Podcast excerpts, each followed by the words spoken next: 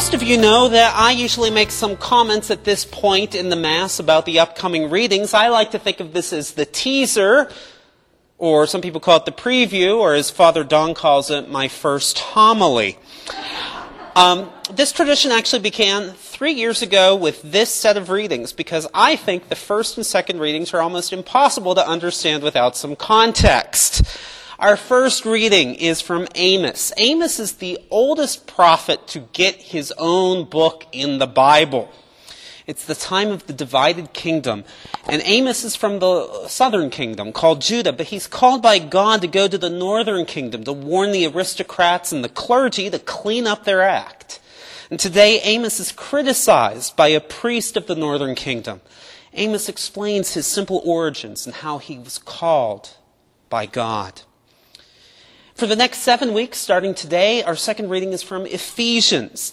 The way to think of Ephesians is it's the merger document, the corporate merger of the Jews and the Greeks, and how they are going to come together to be one Christian community. Even though we're just hearing the greeting to the Ephesian community today, think about the fact this letter is always concerned about unity despite the differences within the body of Christ. In our gospel today, Jesus sends the apostles out to start preaching the good news. Straightforward and challenging to us, considering that we know more about the good news than Amos or the apostles, and at least as much as the Jews and Greeks in the letter to the Ephesians. Lord Jesus, you came to do the Father's will. Lord, have mercy. Christ Jesus, you commissioned us to make disciples of all nations. Christ, have mercy. Lord Jesus, you continually send us your Spirit to give us the courage to proclaim the good news. Lord, have mercy. May Almighty God have mercy on us, forgive us our sins, and bring us to everlasting life. My Aunt Dee is one of the most well read, most intellectual people I know, but she can turn a casual phrase to express a point. When she wants the grandkids to put away their toys quickly rather than drawing out the process at the end of the day, as we know children are wont to do, she simply says, Get her done. Well, this was all well and good until one day when she took the whole family to the Latin Mass that she and Uncle Bob prefer. And after the extended family got settled in the pew, Little Thomas, who was about three or four at the time, said loud enough for strangers to hear in the quiet, Get her done! But in a way, it's sort of the message of our readings today. Don't delay, get to it. Amos was a shepherd whom God called to go to the northern kingdom and prophesy.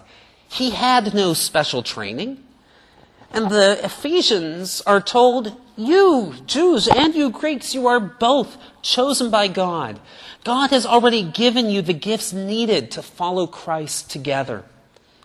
And after the apostles had followed Jesus for just a short while, hearing him preach and seeing him perform miracles, Jesus asks them to do the same. What were the apostles thinking as Jesus sent them?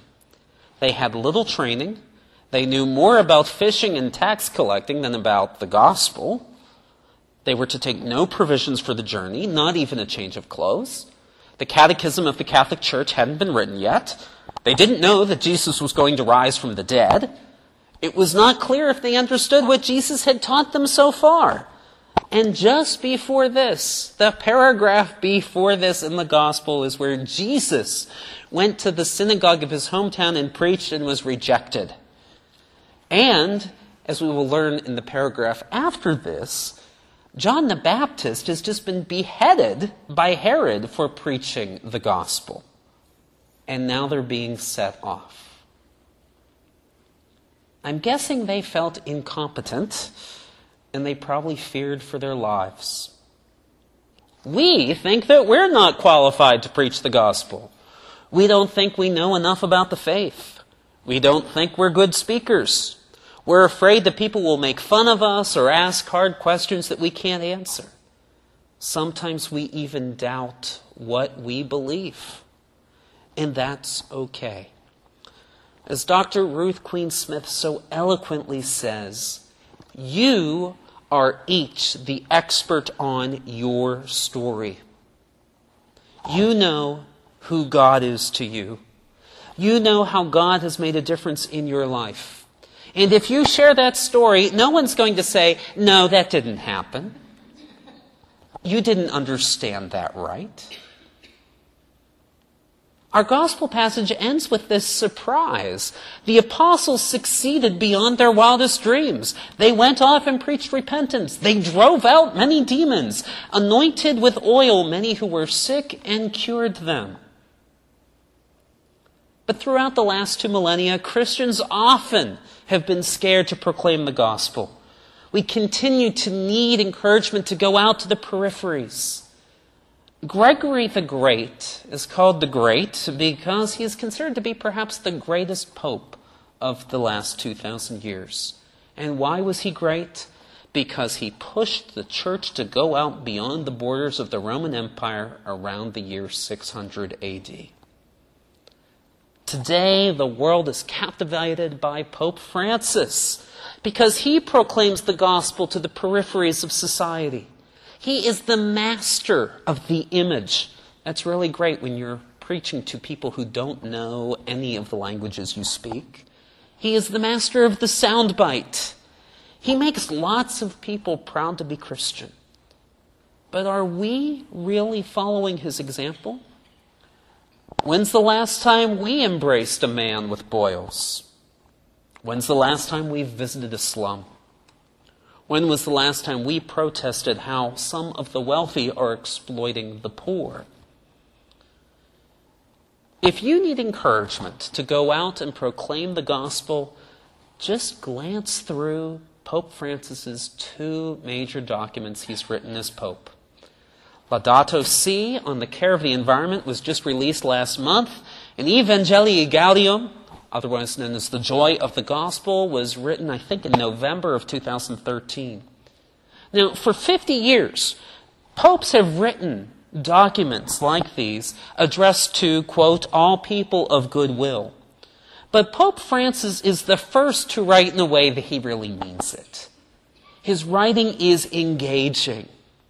It's not written just to theologians. There is no need for you to hear what I have to say about these articles. You don't have to read what the papers say. Just go on the internet, Google these, they'll pop right up. Read a paragraph or two at random. He writes very, very long documents. He really needs an editor. But the great thing is you can pick almost any paragraph at random and get a sense of the whole. You can just pray on it. You can talk with your neighbor about one of these paragraphs. Christians of many denominations have been having study groups on the joy of the gospel. Our group has been meeting for over a year and they don't stop, right? You're, you're part of that group, right? You're having a great time with it. Let me just quote one snippet of one paragraph from the joy of the gospel. Francis says, All the baptized whatever their position in the church or their level of instruction in the faith, are agents of evangelization. Indeed, anyone who has truly experienced God's saving love does not need much time or lengthy training to go out and proclaim that love. If we are not convinced, let us look at those first disciples. So, what are we waiting for? Or, as my auntie would say, get her done.